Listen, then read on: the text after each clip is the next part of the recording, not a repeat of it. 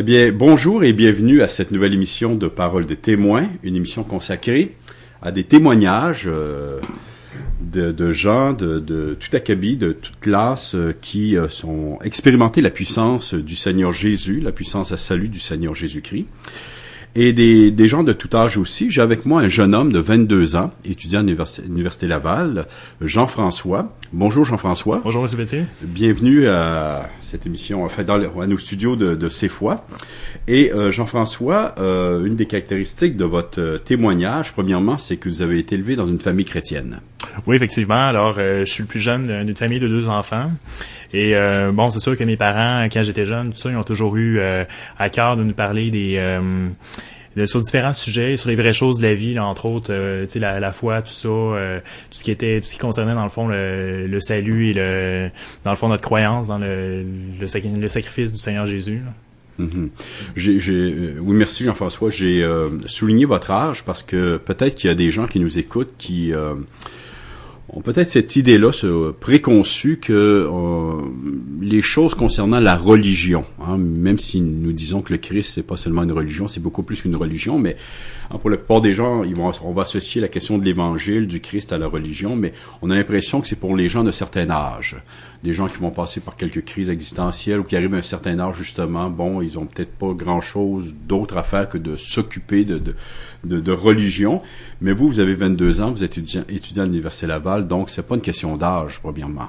Non, c'est vraiment pas une question d'âge. Euh, je crois que c'est vraiment euh, une relation. C'est vraiment le, Seigneur en fait hein, qui vient nous toucher euh, à un certain point dans notre vie. Et c'est vraiment une, une dynamique, une dynamique de vie dans le fond, vraiment une, une, façon de vivre qui qui vient complètement changer notre existence. Et ça, peu importe. C'est vraiment le Seigneur qui nous touche. Et c'est peu importe l'âge qui, l'âge à laquelle, l'âge qu'on a dans le fond qui, ça, ça, fait aucune différence. Et, vous vous étudiez en quoi, Jean-François? Moi, je suis étudiant en quatrième année de génie électrique à l'université Laval.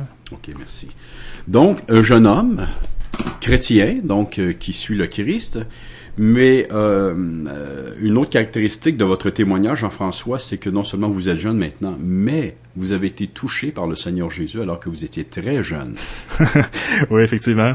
Alors, euh, bon, je vais peut-être vous raconter un petit peu euh, comment ça s'est passé, dans le fond, euh, un peu ma, conversion et le, fait, dans le fond, que j'en suis venu à reconnaître Christ comme mon sauveur.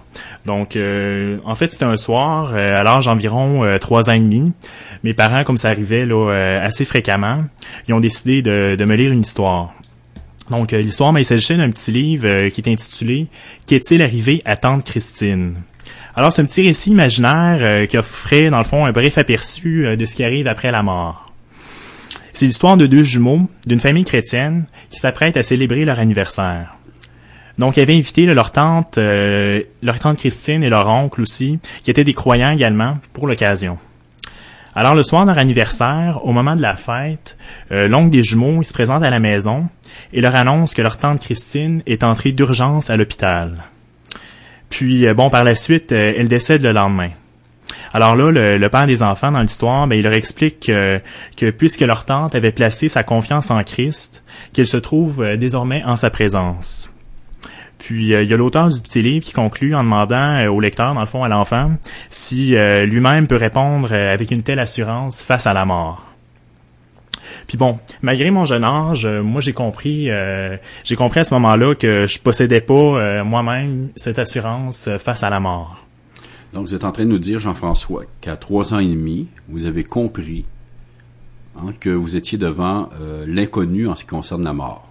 Oui, effectivement. Moi, j'avais, je possédais aucune assurance. Je, je réalisé, malgré mon jeune âge, quand même, que j'avais, euh, j'avais aucune espèce d'assurance là euh, vis-à-vis, euh, vis-à-vis de la mort. Puis, j'étais pas certain de ce qui arrivait après, puis d'où je m'en allais dans le fond, d'où je me Ça, c'est, vraiment intéressant parce qu'on a l'impression justement qu'un petit enfant, hein, peut-être, justement, il il est trop jeune pour comprendre ou pour se poser de telles questions, mais vous vous êtes posé la question. Oui, effectivement. je, me bien sûr. je me souviens que je me demandais vraiment qu'est-ce qui, qu'est-ce qui se passait si jamais je, je mourais à l'instant même. Là, puis, bien sûr, il y a eu la leçon du livre hein, mm. qui vous a interpellé, mais vous êtes quand même posé la question, Jean-François, à savoir, euh, en fait, quelle était votre assurance face à la mort et euh, je suppose que vous vous êtes posé la question où est-ce que je m'en vais? Oui, effectivement, c'est ça. Je me suis vraiment posé la question. Euh, je savais pas, malgré c'est ça mon jeune âge, j'avais j'avais aucune assurance. Puis je me demandais vraiment qu'est-ce qui qu'est-ce qui faisait en sorte que si je mourais dans le fond, qu'est-ce qui c'était quoi mon assurance, qu'est-ce qui qu'est-ce que j'avais fait de bien ou de mal dans ma vie qui me permettait d'aller un petit peu. je, je savais vraiment pas où je m'en allais. Ah, c'est intéressant parce que, bon, vous avez fait mention, Jean-François, que vous avez été élevé dans une famille chrétienne, dont vos parents étaient chrétiens, fréquentaient une église chrétienne, euh, que vous fréquentiez aussi, je suppose. Oui, effectivement. Euh, Par la force des choses. mais ça, ça, en tant que tel, ça, ça ne vous donnait pas l'assurance il fallait autre chose. Vraiment pas, oui. J'aimerais peut-être juste en, faire une petite parenthèse parce qu'on je l'ai déjà fait dans plusieurs euh, émissions de, de paroles de témoins.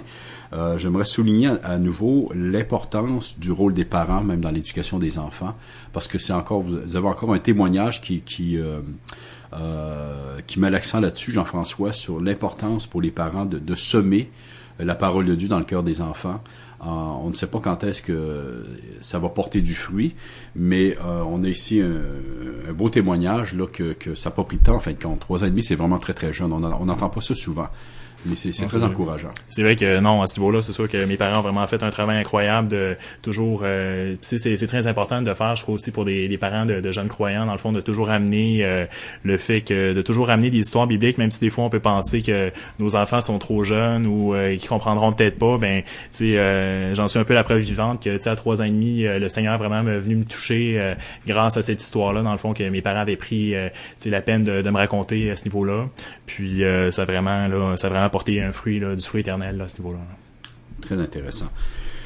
Et donc, euh, vous réalisez que vous n'avez pas d'assurance face à la mort, et qu'est-ce qui se passe? ben, c'est ça, j'en suis comme venu à réaliser que que c'est ça, je, on peut, euh, dans le fond, en tant que, que jeune, ben, en tant que, que personne qui avait jamais pris de vraiment de décision face à face à Christ, qu'en raison du péché qui nous habite, euh, on n'a aucun on n'a aucun droit dans le fond à une, une assurance quelconque et que seul Christ, dans le fond, qui a vécu une vie parfaite, peut nous rendre justes devant Dieu. Car euh, comme il est écrit euh, dans l'Épître aux Romains, euh, au chapitre 6, verset 23, qui dit « Car le salaire du péché, c'est la mort, mais le don gratuit de Dieu, c'est la vie éternelle en Jésus-Christ, notre Seigneur. » Alors j'ai donc prié, de façon toute simple, en demandant à Dieu pardon pour mes péchés, tout en croyant au sacrifice expiatoire de Christ à la croix puis euh, comme ayant payé le prix de mon péché à ma place. Vous aviez compris cela à trois ans et demi. c'est sûr que bon, c'est certain qu'avec euh, mon si jeune âge, sais, j'avais pas ma, compréhension de ces choses était quand même assez limitée. Mais euh, comme Jésus lui-même a dit là, au, dans l'Évangile de Luc, là, au chapitre 18, le verset 16, ça dit laissez venir à moi les petits enfants et ne les en empêchez pas, car le royaume de Dieu est pour ceux qui leur ressemblent. Ça, c'est très, très intéressant. Je sais que beaucoup vont se servir de ce texte-là pour la question du baptême. Mais en fait, ça nous parle ici de d'amener les enfants au Seigneur Jésus lui-même, de leur, de leur, de les exposer à l'Évangile, en fin de compte. Hein. Et donc, et donc, vous êtes en train de nous dire, Jean-François, qu'à trois ans et demi, vous avez expérimenté une véritable repentance. Oui effectivement. si, euh, malgré c'est ça, effectivement, que ma compréhension était limitée, tout, euh, tout ça était quand même simple, mais j'ai compris que devant Jésus, euh, devant Christ, devant Dieu, j'étais pécheur et que je méritais l'enfer et que seul, dans le fond, le, vraiment le, le Christ en croix pouvait venir me laver de, de, mes péchés, de, de toutes les mauvaises choses que j'aurais pu avoir fait là, dans ma vie jusqu'à ce moment-là. Oui, merci. Maintenant, quelqu'un qui nous écoute pourrait peut-être euh, se poser la question à savoir, mais est-ce que euh, Jean-François, en fait, n'a pas, euh, c'est pas un petit peu fait laver le cerveau par ses parents ou, bon, il a accepté des concepts, des idées sans, sans, sans vraiment réfléchir sur euh, toutes les implications que, que ça représente là, euh, parce que de toute évidence, vous êtes toujours chrétien aujourd'hui. Oui, après toutes ces années-là. Hein. Ça regret. Vous parlez un petit peu de qu'est-ce qui est arrivé après, quand, euh, parce que vous, comme vous l'avez dit, bon, euh, vous ne compreniez pas tout, mais assez pour avoir encore aujourd'hui cette certitude que c'est à ce moment-là que vous êtes converti au Seigneur Jésus. Oui, effectivement. Mais, mais après, qu'est-ce qui se passe? Ben, écoutez, j'aimerais peut-être reprendre un petit peu la, définition de la foi, là, qui euh, qu'on parle souvent. C'est un petit peu un concept qui est euh, souvent, bon, on pense que c'est un petit peu euh, mystique ou même surnaturel, ce qui arrive, puis tout ça. Mais d'un côté, je crois que peu importe l'âge, dans le fond, c'est, je veux dire, bon, si on reprend juste simplement la définition de la, de la foi dans dans Hébreu 11, qui nous dit que bon, la foi est une ferme assurance des choses qu'on espère, une démonstration de celles qu'on ne voit pas. Donc, euh, moi, je crois vraiment qu'à ce moment-là, j'avais, euh, c'est vraiment à ce moment-là que j'ai goûté cette fois-là, j'avais cette espérance-là. Puis c'est une espérance qui est continuellement grandissante, plus on approfondit, là, euh, comme on voit dans Romains 10, 17, qui dit la foi vient de ce qu'on entend et ce qu'on entend vient de la parole de Christ. Donc, à un certain niveau, c'est vraiment en approfondissant notre, notre connaissance des Écritures, tout ça, que notre foi s'approfondit, puis que qu'on développe, de, qu'on l'approfondit de plus en plus, qu'on développe cette relation personnelle avec avec notre Sauveur.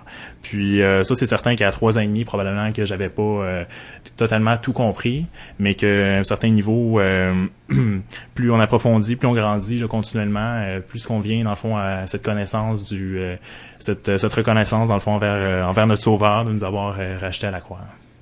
Ouais, bien, bien, merci beaucoup. Il y a une question qui me vient à l'esprit, là, c'était pas prévu, là, mais quand même, bon, parce que vous vous convertissez en fait au sein du foyer familial dans une famille chrétienne, vous fréquentez une église, Jean-François, mais euh, alors tout ça, on va dire, vous étiez un peu dans un cocon chrétien, hein, dans, dans, vous viviez dans un milieu chrétien, euh, mais le jour est certainement venu où vous avez dû faire face à l'extérieur. Ouais. Euh, et, et, là, c'est là que les prises de position se font. Est-ce que vous pourriez nous parler de cela, votre prise de position en tant que chrétien? Ouais, c'est certain que par rapport au monde, c'est pas euh, toujours évident de. Bon, on voit qu'il y a quand même une certaine opposition là, face à la foi, euh, tout ça, face à notre euh, une décision qu'on prend vis-à-vis vis-à-vis Christ, vis-à-vis Dieu. Puis bon, on réalise qu'à un moment donné, c'est la, la, majorité, je veux dire, la majorité des gens ne croient pas, n'ont pas cette foi-là, cette même espérance-là que qui nous habite en tant que croyants. Et puis bon, c'est certain que ça nous, ça peut un peu être déstabilisant d'arriver peut-être un petit peu au niveau de l'adolescence, tout ça. On voit on commence à être plus confronté là euh, à la philosophie, à ces différents différents concepts là. Donc euh, c'est certain que ça peut être un petit peu euh, ça peut nous ébranler, mais d'un côté Dieu est quand même Dieu est quand même présent puis par rapport à, mon expérience personnelle, je me suis je me suis rendu compte que dans le fond Dieu ne nous abandonne jamais, puis il est toujours là pour il est toujours près de nous dans le fond pour nous nous soutenir malgré ces ces temps qui peuvent être plus difficiles. Puis c'est c'est changements un petit peu qui arrive dans nos vies. Cette assurance que vous avez eue, Jean-François, trois ans et demi, et encore une fois, je le répète, c'est jeune. Hein? vous l'avez toujours? Oui, effectivement. Oui, c'est, euh, c'est vraiment une assurance qui est, qui est toujours grandissante également. Plus on approfondit euh, les écritures, notre connaissance des écritures, plus euh, notre foi se développe, plus on réalise à quel point la grâce de Dieu, la grâce de Dieu est grande. Puis c'est une grâce qui qui vient pas de nous, mais ça vient le salut dans le fond, ça vient pas de nous, mais c'est vraiment Dieu qui nous l'accorde. Et donc c'est une espérance qui est qui est grandissante là, constamment. Il n'y a pas eu des moments de doute, des crises concernant votre foi, cette assurance il n'y a pas eu des moments où vous avez douté, Jean-François, euh, concernant l'Évangile, votre salut? Euh?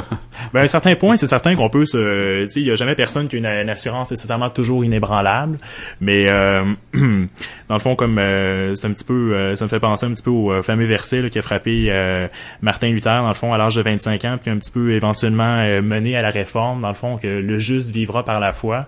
Donc, c'est pas donc, comme euh, des fois on cite, euh, dans le fond, que nourris ta foi et tes doutes crèveront de faim. Là. Et puis, euh, donc c'est un petit peu, dans le fond, c'est en vivant vraiment par par la foi que qu'on vient, dans le fond, en faisant confiance à Dieu malgré ces doutes-là, tout ça en approfondissant notre connaissance des Écritures, qu'on parvient à passer outre ces doutes-là, ces, ces espèces de d'incertitudes qui peuvent surgir dans notre esprit. Puis c'est à partir de ce moment-là qu'on peut vraiment laisser ça derrière, puis avancer là, vers l'avant. Merci Jean-François. Euh, parce que vous vivez, bien sûr, euh, vous vivez dans un monde euh, qui n'est plus chrétien du tout. Hein. Moi, quand j'étais jeune, bien sûr, c'était un monde, comment dirais-je, c'était un vernis chrétien, mais quand même, il y avait quand même quelque chose qui portait le nom de chrétien. Il y avait des églises. Euh, les gens avaient une petite idée de qu'est-ce que la Bible. Si on parlait de Jésus, les gens savaient que c'était le Fils de Dieu. Euh, si on, prononçait le nom d'Abraham, on savait que c'était un prophète de l'Ancien Testament. vous, vous vivez dans un monde très, très différent, Jean-François. juste nous partager un peu comment est-ce que vous voyez l'avenir dans ce monde-là. Vous êtes prêt à servir le Christ, à, aller à contre-courant? Oui, effectivement, mais c'est certain que c'est pas évident. On voit un petit peu avec euh, bon euh, nos gouvernements, tout ça, un petit peu la, montée de la laïcité euh, au Québec et tout ça, le, fait qu'on veut plus même reconnaître que dans le fond, la, je veux dire notre héritage, on laisse un petit peu tomber également notre héritage au niveau de notre héritage judéo-chrétien, tout ça, ces valeurs-là, on laisse on laisse ça tomber un petit peu, puis on le voit également dans notre entourage, sur le soit à l'école ou au milieu du travail, tout ça, un petit peu cette cette tendance-là dans le fond de laisser laisser tomber la laisser tomber les valeurs judéo-chrétiennes et c'est sûr que ça peut euh, ça peut être un petit peu épeurant des fois au niveau de de voir comment est-ce qu'on va comment est-ce que le chrétien se positionne dans la société face à ça. Mais je pense que que dans le fond Dieu nous euh, nous a promis de dans le fond d'être avec nous jusqu'à la fin des temps donc euh, jusqu'à notre mort. Puis je pense que ça vaut ça vaut vraiment le, jeu en vaut la chandelle dans le fond de de suivre de suivre Christ jusqu'à peu importe ce qui arrive peu importe les le changement de valeur tout ça que ça, en vaut vraiment la peine. Une question qui me vient à l'esprit, Jean-François. vous êtes jeune euh, encore, bien sûr, et euh, si vous aviez devant vous là, quelques dizaines de jeunes gens de votre âge euh, non chrétiens, et que vous pourriez leur expliquer qu'est-ce que la foi, qu'est-ce que l'Évangile, quelles seraient les raisons pour lesquelles vous leur diriez de venir au Christ, de se joindre à l'Église du Christ et de vivre pour le Christ? Hmm, bonne question. Alors bon, ben, pour reprendre un peu les paroles du Seigneur dans l'évangile de Matthieu au chapitre 11, les versets 28 à 30, il y a Jésus qui lance lui-même un appel en disant, Venez à moi, vous tous qui êtes fatigués et chargés, et je vous donnerai du repos. Prenez mon joug sur vous, et recevez mes instructions, car je suis doux et humble de cœur, et vous trouverez du repos pour vos âmes. Car mon joug est doux, et mon fardeau léger on entend souvent ça, vous savez, un petit peu au niveau des euh, souvent de je veux dire, on n'a jamais eu d'autant de burn-out dans notre société, mm-hmm. tout ça. Puis euh, quand j'ai ce, ce verset-là, euh, surtout au niveau des, des jeunes euh, des jeunes carriéristes qui commencent ça, ben on voit vraiment que malgré tout les, le poids du euh, un petit peu du fardeau que les, euh, les patrons, la société leur imposent, ben que dans le fond qu'ils peuvent venir à Christ se décharger de vraiment de, leur fardeau car dans le fond ce que ce que le Seigneur offre c'est quelque chose qui est vraiment c'est un dans le fond c'est un, un, cadeau c'est vraiment gratuitement il nous libère dans le fond de, de tout de tout ce qui pourrait nous accabler à ce niveau Mhm. Allez-y. Oui, non, merci. Donc, vous êtes en train de me dire, François, que non seulement vous avez cette assurance de la vie éternelle, enfin, hein, de, vous savez où est-ce que vous en allez après la mort. Euh, oui, effectivement.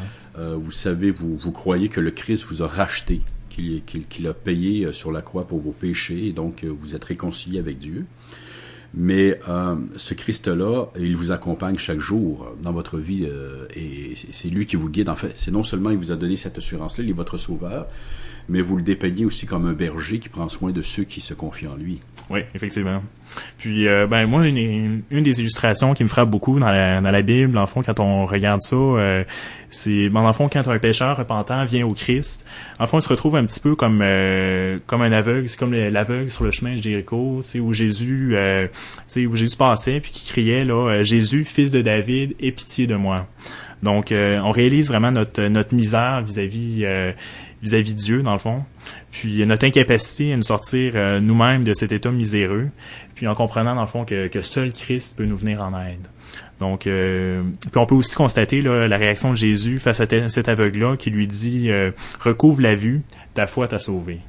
Donc c'est vraiment là, c'est vraiment un appel qui est que dans le fond Jésus est prêt à accueillir les, les pécheurs repentants qui viennent à lui. Puis dans le fond malgré toute notre notre péché, tout notre aspect repoussant totalement, il est prêt à prendre soin de nous puis euh, à nous sauver. Mais Amen, Jean-François, je, je suis bouche bée.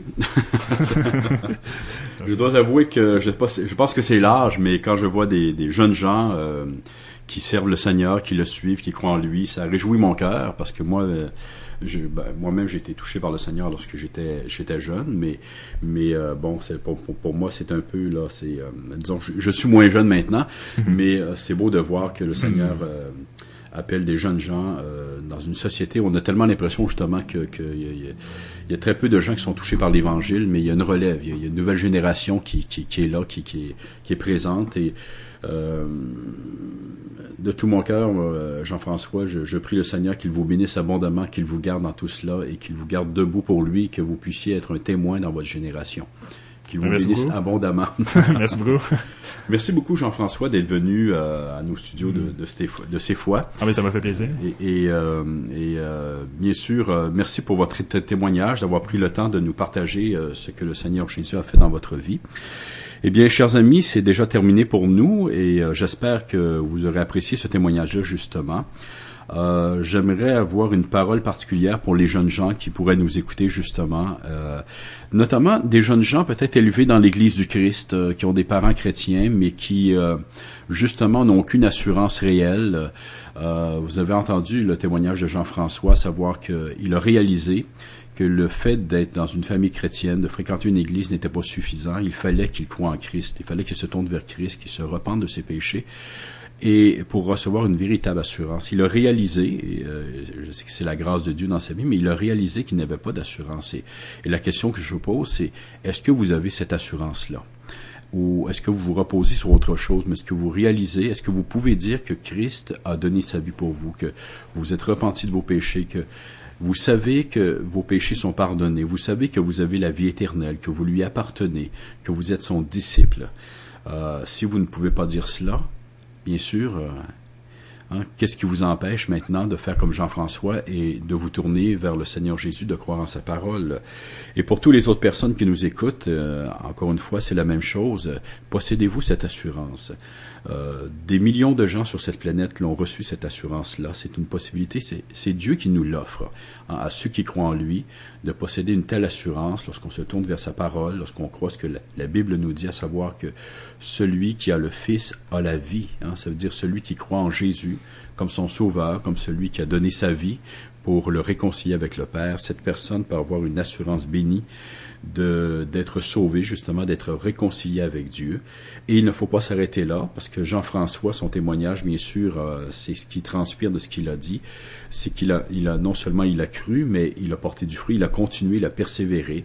Il est membre d'une église aujourd'hui, et, et ça, ce sont les fruits justement d'une personne, d'un véritable disciple du Christ, à savoir que non seulement il professe, mais euh, il manifeste de façon concrète cette fois-là dans sa vie aussi. Il a pris position pour le Christ. Et ça, bien sûr, c'est vraiment important pour les gens qui nous écoutent, à savoir qu'il faut non seulement dire que Jésus m'a sauvé, mais il faut servir le Seigneur aussi hein, et obéir à sa parole. Alors que, chers amis, que le Seigneur vous bénisse abondamment. Merci d'avoir été à l'écoute et je vous donne rendez-vous pour une prochaine émission de Paroles de témoins sur les ondes de C'est FM.